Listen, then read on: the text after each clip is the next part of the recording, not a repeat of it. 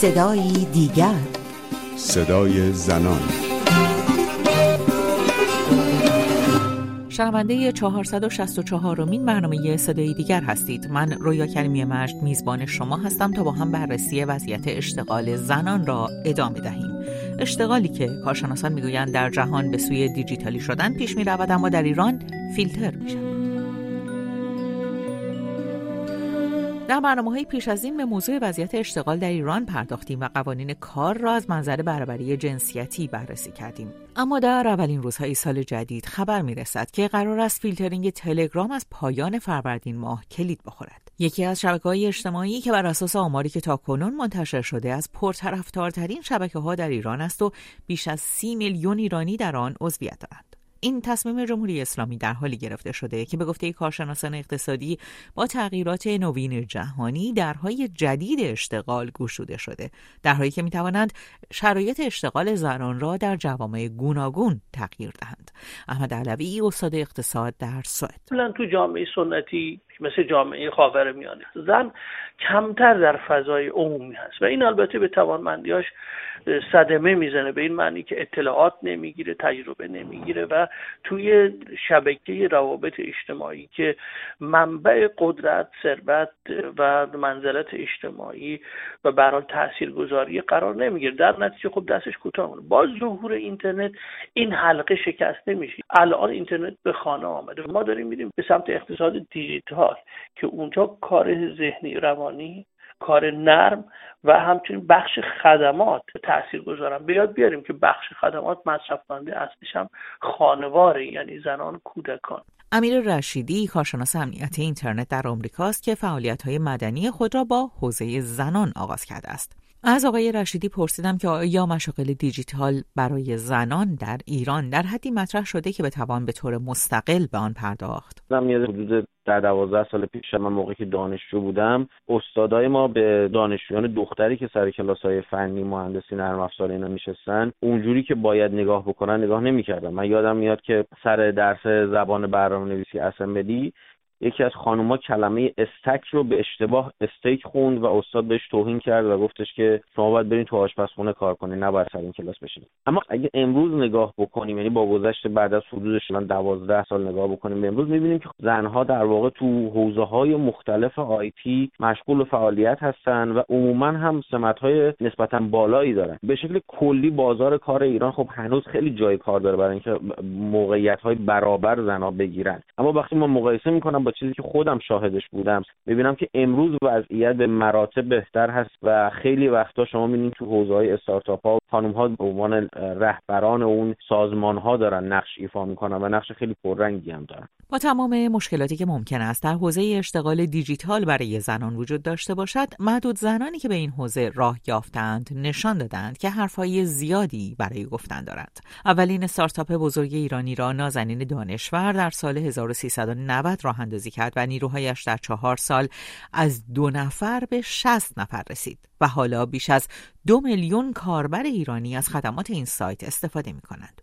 نگاهی به لیست کارآفرینان زن برتر در ایران نشان می‌دهد که همه آنها دارای مدرک تحصیلی بالاتر از لیسانس هستند. این در حالی است که به گفته معصومه ابتکار معاون امور زنان حسن روحانی تعداد زنان تحصیل کرده بیکار دو برابر تعداد مردان تحصیل کرده بیکار است.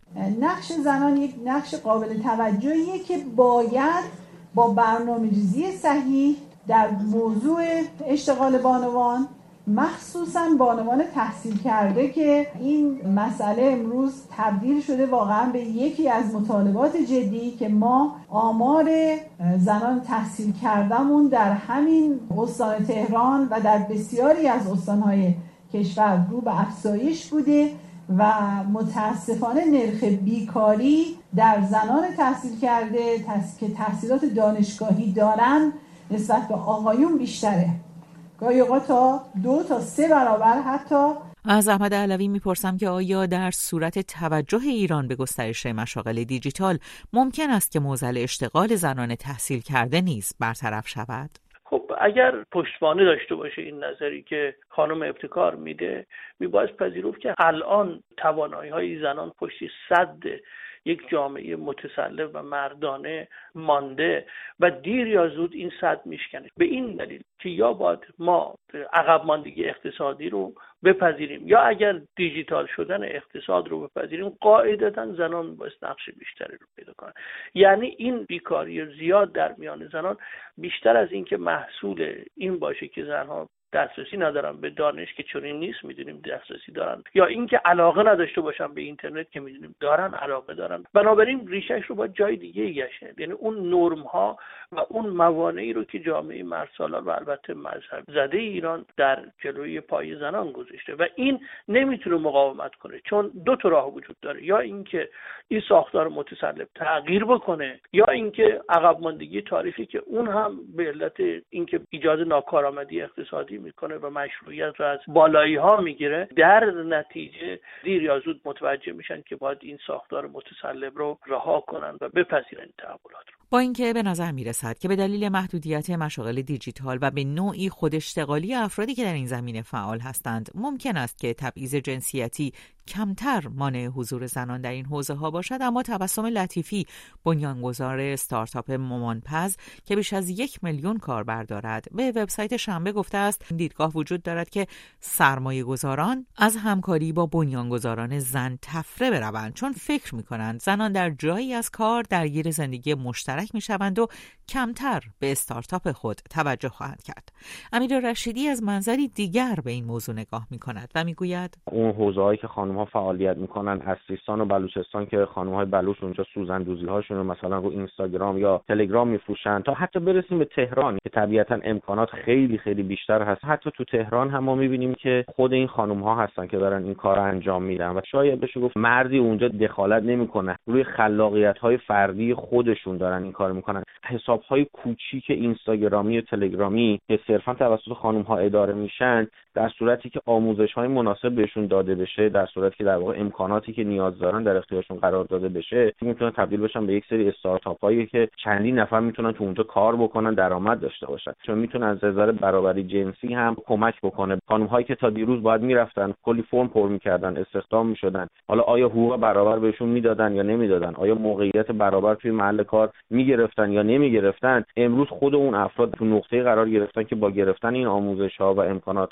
مورد نیازی که نیازمند هستن می‌تونن خودشون تبدیل بشن به افرادی که کارمند استخدام بکنن. مسئولان از بررسی احتمال فیلترینگ تلگرام تا پایان فروردین خبر دادند. فیلترینگی که امیر رشیدی معتقد است ممکن است واکنش هایی را در پی داشته باشد. در همین دی ماه که اعتراضات در جریان بود تلگرام مسدود شد به گفته خود آقای روحانی چندین هزار نفر کارشون از دست دادن و یا کارشون با اختلال مواجه شد. اگر ما با این مسئله مواجه بشیم که بخوان محدود بکنن مسدود بکنن طبیعتا می‌تونه روی این بازار اثر منفی داشته باشه. الان تلگرام مثلا نزدیک چهل میلیون کاربر تو ایران داره. خب فردا اگه تلگرام مسدود بکنن تمام این افراد بازار کارشون از دست میدن. تا بخوان یک پلتفرم دیگه پیدا بکنن آیا واقعا چهل میلیون یوزر ایرانی بیاد یا نیاد طبیعتا زمان بر هست و اون بازار کاری که این افراد دارن ازشون گرفته میشه؟ شاید یکی از نکاتی که باعث شده تا امروز این کارو نکنن همین هستش که نارضایتی هایی که ایجاد میشه فراتر از نارضایتی مسدود کردن یک وبسایت از در به نارضایتی اقتصادی هم دامن خواهد زد. اسفند ماه سال گذشته دادستان تهران سال 1396 را به دلیل اعتراضات مردمی به مسائلی چون حجاب سالی بی سابقه خواند و گفت اقدامات ساختار شکنانه ای مانند کشف حجاب که در این سال روی داده پس از انقلاب اسلامی سابقه نداشته است. از احمد علوی می‌پرسم اگر قرار باشد که درهای اشتغال دیجیتال نیز مسدود شود چه وضعیتی برای اشتغال زنان رخ خواهد داد؟ حتی در داستانی که در اصفهان اتفاق افتاد یعنی مسئله حق آبه ببینیم زنها اونجا مشارکت دارن. نباید تصور کرد که همه این مسئله مسئله اقتصادیه مسئله منزلتی هم هست مسئله سیاسی هم هست. اینها چنان ادغام شدن که نمیشه تفکیکشون کرد بنابراین حاکمیت باید بپذیره. یا باید نهادهای متسلل رو دیگرگون کنه یا باید انتظار داشته باشه که این تنش ها روز به روز افزایش پیدا کنن. بنابراین گمان نمیره که حاکمیت بتونه در مقابل این تنش ها مقاومت کنه در بلند مدت. اینها میبایست قدرت رو رها کنن و قدرت انتخاب رو به خود زنها و جامعه منتقل کنن. به پایان برنامه این هفته صدای دیگر رسیدیم. زن at sign رادیو فردا dot com آدرس ایمیل ماست. می‌تونید به صفحه فیسبوک ما هم سر بزنید. کافیست The Other Voice یا صدای دیگر را جستجو کنید. تا هفته دیگر و صدای دیگر پاینده باشید و شادمان